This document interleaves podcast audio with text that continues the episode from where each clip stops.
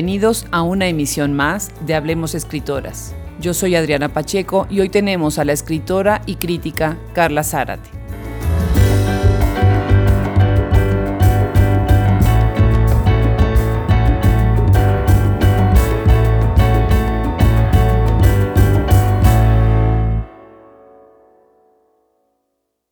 Carla Zárate nació en la Ciudad de México en 1975 es licenciada en Lengua y Literatura Hispánicas por la UNAM con una maestría en literatura en UCLA y doctorado en Letras Modernas por la Universidad Iberoamericana, con Gloria Prado como su directora de disertación doctoral.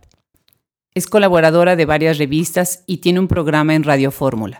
Tanto en su disertación doctoral como en su obra literaria, Sara te demuestra interés en los cuerpos abyectos y los que de alguna forma se categorizan como queer, el día de hoy iniciamos nuestro podcast con una lectura larga de su novela Rimmel, Suma de Letras 2013, para que quienes nos siguen en Hablemos Escritoras se den una mejor idea de su narrativa, en donde habla de temas como la corporalidad, los límites de la misma y la desaparición del yo ante otros.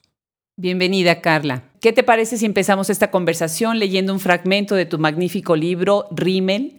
Muchas gracias a ti, Adriana, por invitarme a platicar con ustedes y está sentada a la derecha del padre, a la izquierda tu madre, seguida de dos hermanos mayores. El portarretratos descansa sobre la mesa, inerte.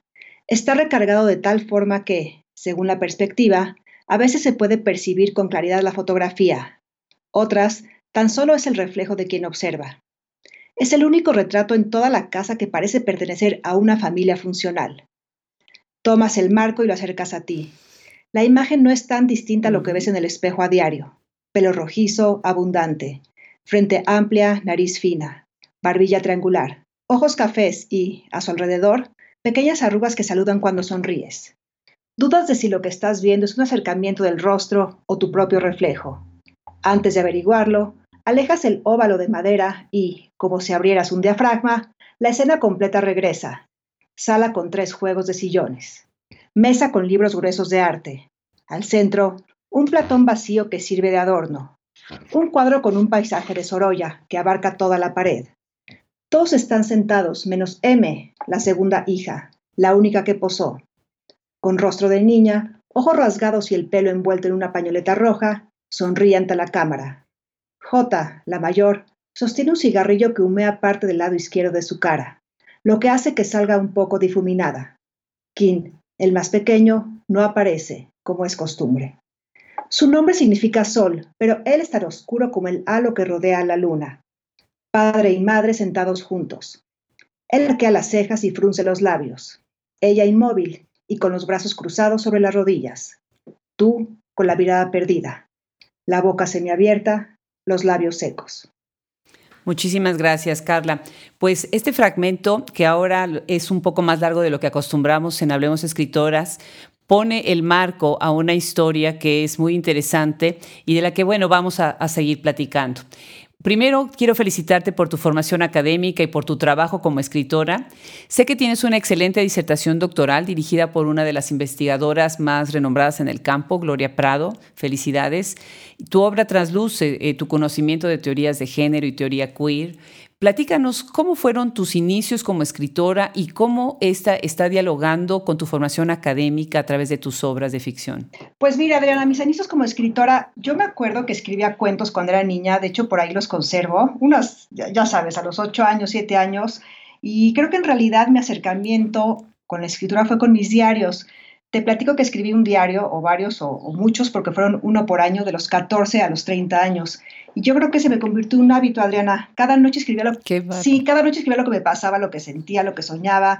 Y bueno, ya sabes, metía ahí eh, cuentitos, poemas, pero pues sin ninguna intención de publicar. Alguna vez por ahí me invitaron a escribir un poema. Yo no escribo poesía, pero en algunas revistas universitarias. Y fue más tarde que me puse a escribir en forma y publiqué algunos cuentos. Pero bueno, pues como te dije antes, creo que mi acercamiento al mundo desde niña siempre ha sido a través de las palabras, o sea, de lo que yo podía poner en papel. Y bueno, en casa de mis papás siempre hubo muchísimos libros a los que yo tenía acceso, me los robaba y me los llevaba a mi cuarto a leer, de fuera lo que fuera. Eh, me acuerdo yo de niña que estaba leyendo El viejo y el mar Y me, ah, sí, y me acerqué, me acerqué con una maestra de, pues, de primaria y le comenté que estaba leyendo este libro de Hemingway y me dijo que no era para mi edad, ¿no? que lo dejara.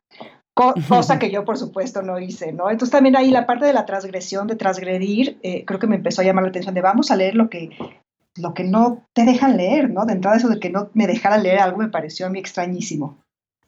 Claro que sí. Entonces, bueno, pues ya la licenciatura en la UNAM, en la Facultad de Filosofía y Letras, escribía, pero ahí más que nada, pues en ensayos que nos pedían los maestros, ya sabes, cada semestre, y no tanta ficción. Y bueno, mi primer cuento, que me parece que tú leíste, eh, lo escribí cuando estaba en el extranjero estudiando la maestría, y creo que de ahí me seguí con el cuento. Fueron estos que publiqué, y de pronto dije, bueno, pues ya es hora de escribir una novela. Cosa que, que, me parecía muy difícil porque pues con el cuento yo me sentía más segura y me acuerdo que cuando yo le platicaba esto a mis amigos cuentistas me decían, ¿cómo es que tú, a mis amigos novelistas me decían, ¿cómo es que tú escribes cuento? ¿No? Lo difícil es el cuento. Y bueno, eh, pues ya, escribí rímel y pues en eso estoy, Adriana. Qué bueno, qué bueno. Eh, de tu disertación doctoral, eh, déjame tomar un fragmento que habla sobre tu visión de performatividad, porque es muy interesante. Hablas también sobre identidad y género. Em, y voy a empezar leyendo, ¿qué implica ser otro? ¿Cómo ser otro? Estas preguntas se responden analizando la performatividad de Orlando y Antonia Antón, que subvierten la heteronormatividad, un acto performativo siguiendo la propuesta de Butler.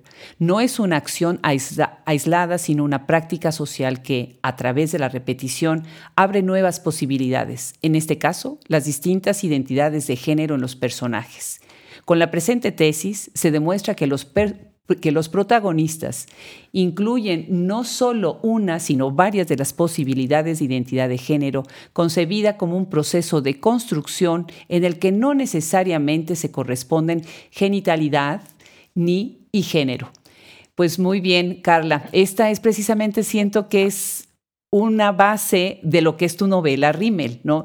¿Nos podrías platicar desde tu perspectiva qué significa ser ese otro y cómo estás ligándolo a esta novela eh, Rimmel que más adelante vamos a leer un fragmento también de ella? Pues mira, yo me acerqué a Gloria Prado, como tú dices, eh, para que me dijera mi disertación doctoral, porque ella es una de las teóricas de género más reconocidas en México. Pero fíjate que creo que yo me empecé a, adentrar al tema del género en la licenciatura, porque mi tesis eh, hice un recorrido por las escritoras mexicanas del siglo XIX, por ahí eh, durante el porfiriato, especialmente en Morelia, porque de ahí era mi abuela, Adriana. Ella era, ella era poeta y escribía bajo seudónimo, y bueno, pues me llama la atención desde niña haber visto sus, sus poemas, sus diarios, todo esto. Entonces me llama la atención, como te dije antes, el desdoblamiento de esto de escribir bajo seudónimo. Porque bueno, mi bisabuela era por un lado una ama de casa y por otro era una escritora que, que se animaba a, pues, a publicar con este seudónimo que me parece muy interesante porque el seudónimo tiene esta dualidad, eh, era Blanca de Selva, ¿no? Entonces Blanca pues es algo como nibio, puro, y Selva es toda esta parte que yo relacioné con lo que es escribir.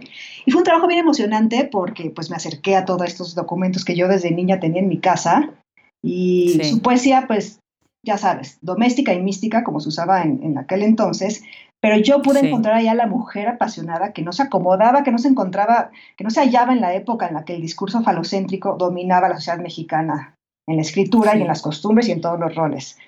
Y bueno, eh, con, con, Gloria Padre me enfoqué ya más, eh, de forma más seria, en la performatividad, como tú dices, eh, basada en los postulados de Judith Butler. Y ahí lo que quise en mi disertación doctoral era problematizar lo femenino, lo masculino, lo transgénero, lo transexual, y enfocándome en Orlando de Virginia Woolf y en Cuerpo Náufrago de Ana, de Ana Clavel.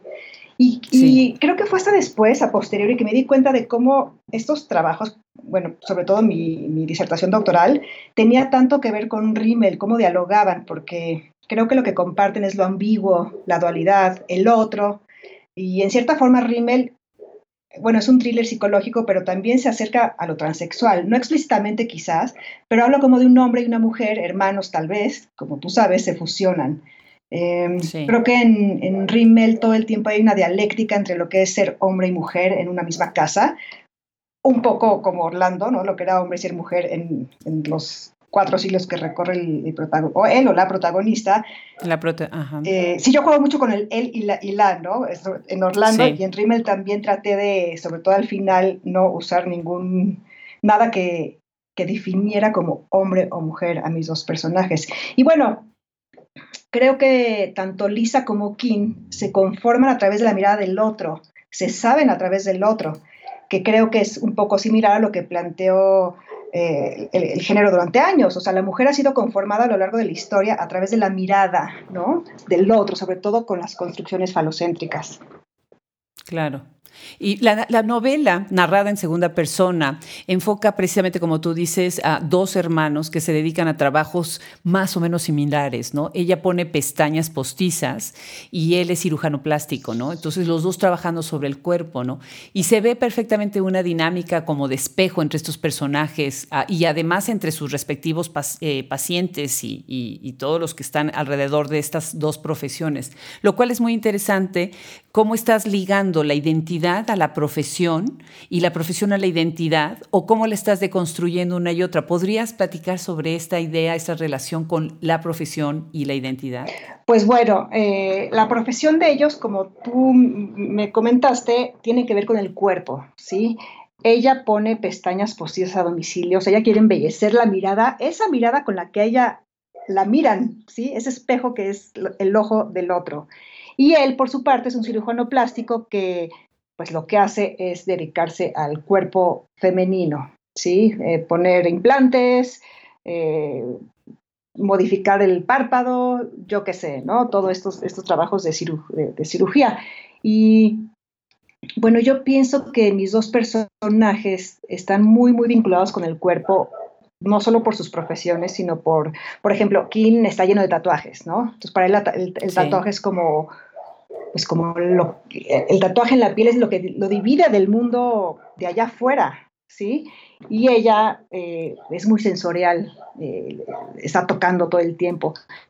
Y en cierta forma yo pienso que ellos quieren regresar a, esa época en la que creyeron estar completos, ¿sí? En el vientre de la madre, por ejemplo, cuando en, en, su fantasía fueron gemelos, o sea, meses, ni ellos, ellos ni siquiera saben qué fueron, ¿sí? Ellos fantasean con que en la panza de su mamá algo, estuvieron juntos. ¿sí? Algo así como, como Viaja la Semilla de Carpentier, por ejemplo, quieren regresar, regresar a, ese, a esa edad mítica. Y lo que hacen es recrear ese momento específico de completud, eh, el tiempo del habrá sido, que es el tiempo, el tiempo psicoanalítico por excelencia, y bueno, en este caso también es el tiempo literario que yo trato de manejar todo el tiempo. Entonces, volviendo a la mirada y en la otra edad, ellos buscan su completud en el otro, en el hermano o en la hermana, en nadie más. Si tú te fijas, ninguno de los otros personajes no tiene ni siquiera nombre, sí, son iniciales. ¿Por qué? Porque ellos crean un mundo aparte, un lenguaje aparte, en, esta criptolengua que ellos crean para entenderse entre ellos, esté quien esté allá afuera, ¿sí? Y bueno, volviendo al, trabajo de Lisa, ella es minuciosa, ¿no? Con, eh, me diciendo la mirada y Kim, eh, pues también tiene que ser muy, muy minucioso con esto de las cirugías plásticas. Y bueno, aquí es un momento importante que yo creo que lo traté de mantener en toda la novela, que es la perversión, ¿sí? Entonces, como no pueden asumir la, la, incompletud, pues se reniegan a los límites y ellos rompen los límites. Y da la impresión entonces a veces de que son dos, pero pues son uno, a pesar de que tienen vidas separadas. Y creo que eh, tal vez hay un desdoblamiento por medio del cual en ocasiones Lisa es Kim y Kim es Lisa. Excelente, claro que sí, así lo veo.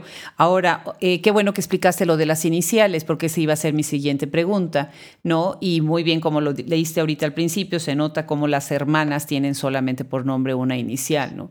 Y se, se ve perfectamente el desdoblamiento entre estos dos personajes. Muy interesante. Ahora, ¿qué pasa sobre la corporalidad? Porque acá no nada más es la corporalidad del cuerpo del otro, que es el cuerpo que está siendo embellecido a través de la cirugía plástica o de las pestañas, sino es el cuerpo también de ellos dos, que en algún momento sí empieza a unirse, pero no como si se estuvieran fusionando en un solo cuerpo, sino explorando la corporalidad de cada uno de ellos por separado. Exacto, mira, eh, creo que yo juego con la idea de que el cuerpo es constantemente resignificado bajo las leyes heteronormativas, ¿sí? Y ahí por eso es que dialogo con por ejemplo, con mi tesis de licenciatura, ¿no? El cuerpo es materia, es algo, yo pienso que se puede modelar.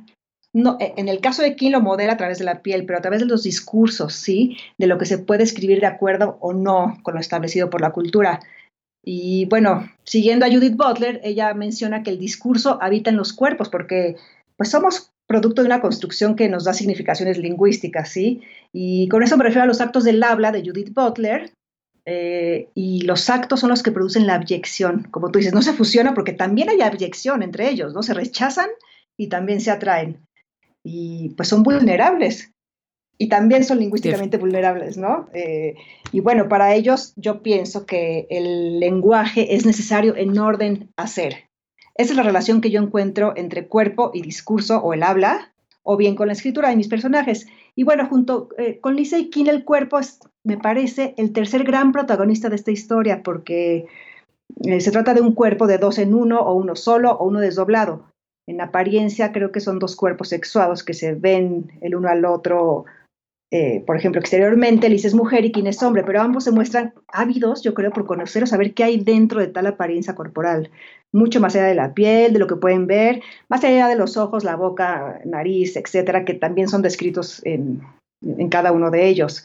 Y bueno, eh, hablando de Judith Butler, me parece que resulta pertinente la pregunta que se hace ella eh, por ejemplo, en Cuerpos que Importan, este libro que tiene que hablar sobre los límites y materiales eh, discursivos del sexo, ella se pregunta, ¿por qué deberían nuestros cuerpos terminar en la piel o incluir, algo así como en el mejor de los casos, otros seres encapsulados por la piel? Entonces creo que mis personajes se están encapsulados en su propia piel y por eso es que quieren transgredir. Eh, creo que yo eh, lo que intenté fue que se advirtiera la constante preocupación de, mis protagonistas por esta materialidad, del cuerpo. Eh, el, color de la piel, los ojos, el, pelo, cada parte que los constituye. Y bueno, el interés me parece que no queda ahí, porque hablando de la perversión, pues hay necrofilia, hay un necroboyerismo, como si tú te acuerdas, en una ocasión, King roba de la Facultad de Medicina el cadáver de una joven Sí, está buenísimo. Se, lo roba y lo lleva al garage de su casa, ¿no? Y lo mira con detenimiento y le pide a Lisa que le aplique rímel.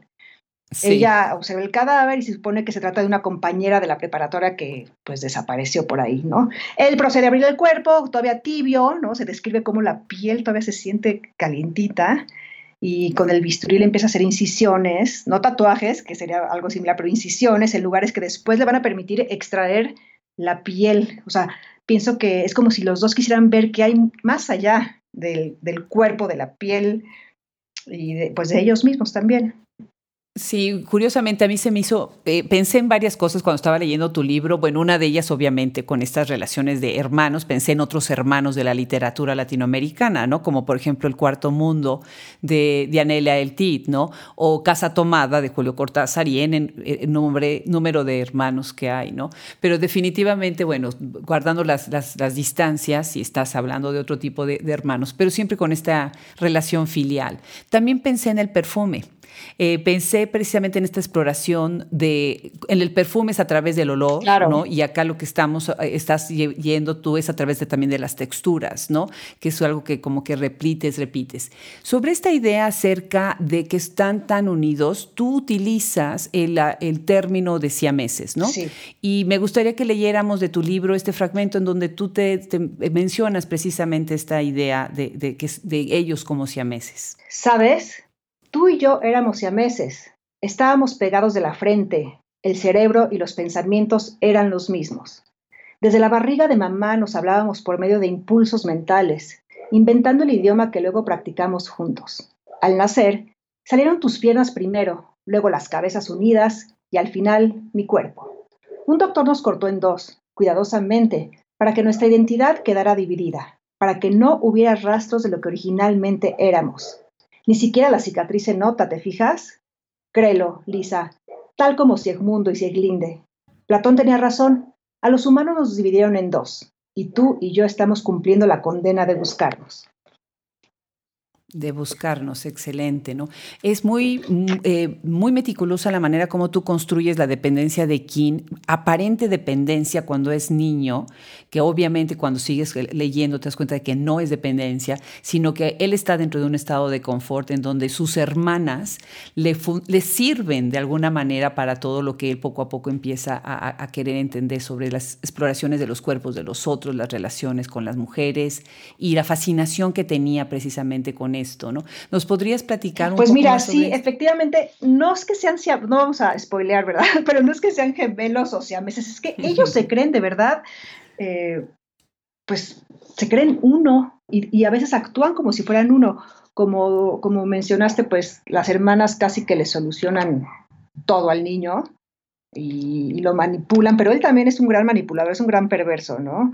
Eh, sí, entonces, pues bueno, a mí me interesa esto no solo de los gemelos o sea, meses, sino de lo de la dualidad, ¿sí? lo, ambiguo, eh, que vuelvo a lo mismo, regreso a mi disertación doctoral, porque en cierta forma, pues Orlando es dos, es hombre y luego es mujer, es mujer y luego es hombre, y Ana Clavel juega, con, a la inversa, es, es un hombre, ella me evaluación es un hombre, es una mujer que luego se vuelve hombre. Entonces, aparentemente podrían ser gemelos, pero bueno, voy mucho más allá y, y pues tratando el género, Ahora, em, ¿qué hay sobre erotismo y, dolor? Acá eh, me gustaría de nuevo que, leyeras, porque es la única manera que quienes nos escuchan pueden darse cuenta de la, de la fuerza de tu narrativa y de los temas que estás poniendo sobre la mesa que son muy interesantes. Entonces, hay un fragmento en donde estás hablando precisamente de bueno, ellos están juntos viendo, las películas y tienes algún tipo de, de estas oposiciones binarias, dualidades, en fin. No sé si nos, nos pudieras leer. Regresa con dos películas. Recostados en el sofá, el tiempo transcurre en el ambiguo límite de lo virtual y lo real. ¿Quién copia a quién? Las fronteras de la pantalla se difuminan. Dos hermanos que habitan un espacio y un escenario que les pertenece, sin tener muy claro cuál es el vehículo por el que circulan sus referencias, casi extinguidas. Signos híbridos, dualidades, oposiciones binarias. ¿Qué nos comentarías sobre este aspecto de tu novela? Pues mira, el epígrafe que elegí es el conocido apotegma de Hermes Trimegisto que anuncia eh, lo que es arriba es abajo. Es lo que me di cuenta, sí. sí, y bueno, eh, en, este, en, este, en, Rimmel implica dos interpretaciones de una misma historia en apariencia, la vida de dos o de uno, ambos protagonistas. Y bueno, eh, te platiqué que me estaba formando como psicoanalista y al, eh, y al, empezar a conocer teóricamente ya el aparato psíquico que, Freud plantea, hice eh, una asociación que me pareció interesante. Los personajes de mi libro, así como los seres humanos, también se constituyen, vuelvo a lo mismo, a partir de la pérdida, de, ellos, ellos son pura nostalgia. Ellos parece que, que, están en busca de todo aquello que perdieron. Y bueno, traté de, llenar la novela, no de llenar, sino de, darle muchos tintes eróticos y sexuales en los juegos incestuosos entre ellos, por ejemplo. Eh, y bueno, ambos son perversos y toda su estética yo creo que gira en torno al cuerpo. O sea, desde el cuerpo es de donde se hablan, se hablan a través del cuerpo, se comunican con ellos mismos y, y un poquitito con el exterior. Eh, bueno, y creo que se puede advertir la preocupación de ellos dos por esta materialidad del cuerpo que te mencionaba antes. Sí, muy interesante, por ejemplo, la escena latina, cuando se están bañando, que son niños, ¿no? Que empiezan a explorarse, que es algo, bueno, pues muy característico de los niños, que empiezan a explorar su cuerpo, pero aquí están los dos en latina en el mismo momento, entonces van a, explorarse mutuamente y eh, ellos están conscientes de que están haciendo algo aunque son muy niños, que podría ser algo perverso, pero a la vez es muy inocente, ¿no? Entonces, esa es una escena muy interesante de, tu novela. Carla, platícame un poco sobre eh, cuál es el gesto político de este tipo de novelas. ¿Cómo, ¿Cómo crees que este tipo de novelas ayudan a visibilizar otras perspectivas sobre la sexualidad? Bueno, Adriana, creo que es una forma de hacer más visible lo abyecto. Yo quiero, eh, quiero escribir sobre el género dentro de una cultura falocéntrica eh, creo que escribir sobre ellos representa eh, un recorrer por distintas cuestiones que tocan el género, la sexualidad, el travestismo, la homosexualidad, lo queer, lo femenino, todo esto, y poder dentro de estos contextos, y el poder dentro de estos contextos. Creo que, que todo este tipo de literatura nos llevan a pensar, a pensarnos y a descolocar los binarismos que aún son vigentes en esta cultura heteronormativa. Eh, no creo que haya una literatura femenina en sí Es decir, yo creo que la literatura no tiene género. Sin embargo, por la historia de represión que la mujer ha sufrido, pienso que hoy en día las mujeres escribimos sobre lo que queremos, sin miedo, sin tanta censura. Y eso es un giro bien importante para la literatura en general. Y bueno, volvemos a la transgresión. Eso es transgresión, es decir, terminar con el falocentrismo y que seamos leídas solamente por nuestra literatura, no por ser mujeres ni lo que cada quien decida hacer. Y me gusta mucho lo que ustedes plantean en este espacio, que escribir nuestra forma de hablar y así damos distintos significados a lo que nos pasa, escribimos nuestra idea del mundo muy particular y que también compartimos entre, entre los escritores.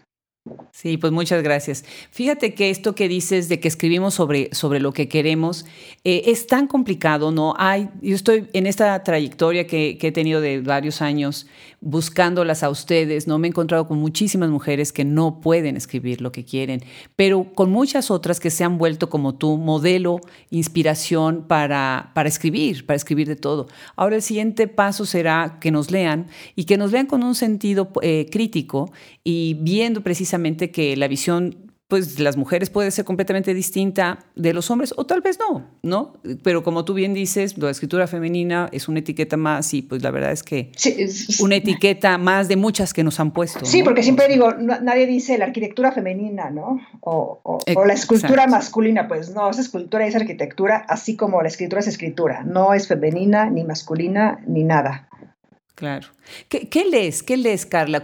¿Cuáles son las lecturas que inspiran tu trabajo? Ay, pues fíjate que me gusta mucho la novela y bueno, en, en el doctorado estuve leyendo mucha teoría, por ejemplo, Judith Butler, Julia Cristeva, y pues bueno, casi que me voy inspirando por lo que me vaya apareciendo. Eh, como tú sabes, tengo un espacio en el radio en el que recomiendo libros, pues también de ahí me agarro. De lo que se me vaya apareciendo, trato de sacar. Ya sabes, siempre tenemos una perspectiva y siempre tenemos como un foquito que nos hace fijarnos en lo que nos interesa. Entonces luego digo, bueno, me estoy sacando unas cosas de la manga, pero pues yo las veo en tal texto. Entonces creo que de ahí me voy inspirando poco a poco con lo que se me va presentando. E, exactamente, también te quería preguntar sobre esto. Eh, las mujeres que estamos ante un micrófono eh, para visibilizar, para hablar de temas y demás, nos enfrentamos a ciertos retos, ¿no? Tú, en el, al frente de este eh, programa de radio, ¿cuáles son los retos que, estás, que te enfrentas? Pues específicamente en el, en el área en la que yo tengo este espacio muy chiquito, en el que, semanalmente recomiendo libros, pues es, mm, como te digo, el objetivo principal que, me invitaron a mí a participar es para que la gente lea si bien es un programa que habla sobre la farándula y los chismes y todo esto, pues le quisieron dar un espacio a la cultura, sobre todo a la literatura, para que lean. Y bueno, creo que ahí mi mayor reto es que no le cambien cuando, cuando, cuando me va a mí, que después de estar escuchando a, no sé, Gloria Trevi, pues vengo yo. Mi gran reto es decir que no le cambien y que escuchen. Y yo pretendo dar una, una reseñita, una opinión bastante atractiva para que se acerquen a leer, para, que no piensen que leer es algo aburrido y todas estas, que estas cosas que nos enseñaron a nosotros. Yo crecí en una educación en la que mi clase de literatura era aprenderme de memoria, vida y obra del autor. Era, era de, me daba un tiro, ¿no? Entonces, como que, pues bueno, mi intención es eso, que vean que, que, la literatura es bien divertida y uno aprende mucho y crece y se divierte. Y eso que tú naciste en los 70, yo nací en los 60, así que imagínate cómo eran nuestras clases de literatura. Sin embargo, tuve muy buenos profesores que me animaron en algún momento, aunque era muy rígido, pues a estudiar lo que, lo que hago, ¿no? Tú, como acabo de decir, naces en los 70, hay muchas escritoras que en esta década, y yo nunca hablo de generación, eh, siento que las generaciones, el término generación es un cinturón de castidad, que no debemos de utilizarlo, pero eh, respeto que haya otras ideas sobre esto. Lo que sí estoy de acuerdo es que hay eventos que comparten eh, por la temporalidad, ¿no? Por la cercanía temporal, ¿no? Eh, sin embargo, esos mismos eventos también se, se, disuelven con la cuestión de la distancia regional, espacial, ¿no? y cultural y social, ¿no? Y, formativa, ¿no? Pero sí me gustaría saber cuál es tu, tu impresión sobre el panorama de escritura actualmente. Eh, ¿Cuáles son las posibilidades o las transgresiones que ofrece esta literatura o, o no? Pues fíjate que, eh, por ejemplo, en Rimmel yo creo que ahí planteo sin querer o queriendo bastante de lo que son los 70, sobre todo cuando mis personajes eran niños, esta música que, que sus papás escuchaban, por ejemplo. Sí. Eh, yo creo que nos marca, ¿no? Nos marca, bueno, o por lo menos a mí me marcó mucho la música que mis papás escuchaban. Sí, también a mí me pasó igual. De, verdad, y por eso mi intención fue ah, eh, en todo momento explicar lo que se estaba, lo que, lo que mis personajes estaban escuchando, porque eh, pues el, el, fluir psíquico, ¿no? El fluir psíquico, pues no existe para mí sin, sin la música. O sea, si tú te metes en un personaje o en una persona de la vida real, pues siempre traes una canción en la cabeza, ¿no? Por ejemplo, siempre estás cantando una canción. Y eso fue lo que yo intenté hacer en Rimmel. Y creo que ahí hay gran parte de mi cultura, mm, no me refiero a cultura eh, musical, porque no es que haya tenido unos padres músicos, ni mucho menos, pero básicamente lo que escuchaba. Y hace, el año pasado nos invitaron a nueve escritoras, y, así se llama el, librito en el que publicamos varios cuentos, se llama eh, El discreto encanto de narrar, nueve escritoras nacidas en los 70. Sí, efectivamente. Y bueno, nos hemos reunido a presentar este libro en algunas ferias o algunos espacios, y es muy curioso cómo pues como cada una le da un giro diferente y eso creo que es lo rico, ¿no? Eh, no tanto encontrar las, las similitudes de haber pertenecido a una generación, sino las, las diferencias, cómo cada quien tiene una visión del mundo distinta y cómo la podemos plasmar, en este caso, en cuentos. Claro, pues muchísimas gracias Carla, no sabes qué rico platicar contigo esta conversación de verdad eh, la tenía yo pensada ya desde hace mucho tiempo. Me gustaría cerrar el programa eh, sabiendo un poco sobre tus planes, qué estás trabajando ahora, hacia, dónde va tu trabajo. Pues bueno, acabo de terminar mi segunda novela que me costó muchísimo trabajo porque, bueno, pues creo que así pasa con las segundas y además la tuve que poner en pausa para escribir mi disertación. Y bueno, ya la terminé, espero, ya te avisaré en cuanto se publique, espero que sea pronto, todavía no sé nada. Y bueno, curiosamente, Adriana, estoy volviendo al cuento. Ah, qué bien. Fíjate que yo que decía que ya el cuento no, ahora estoy volviendo. Y bueno, como te dije, estoy involucrada ahorita en el campo del psicoanálisis, que me ha dado una perspectiva bien interesante y diferente. Eh, y, todos estos temas que yo traté en Rimmel se me está, se, regresan, ¿no? Con mis lecturas. Eh, pues no sé, sabía poco acerca del método freudiano en cuanto al incesto, los sueños, la transferencia y bueno, en general de la psique, pero creo que me está enriqueciendo muchísimo en la escritura y me ha, me ha, resultado fascinante encontrar la relación entre literatura y psicoanálisis. Y tengo otro proyecto pendiente por ahí que es una especie de, de, building romance en la que pues, estoy, estoy, metiendo autografía, género epistolar, cuentos y bueno, pues ya veremos qué resulta, Adriana. Muchas gracias a ti por invitarme a este espacio. Seguro va a resultar algo magnífico y necesitamos eh, invitarte de nuevo para que nos platiques más. Pues de nuevo, muchísimas gracias, Carla. Gracias a ti, Adriana. Saludos.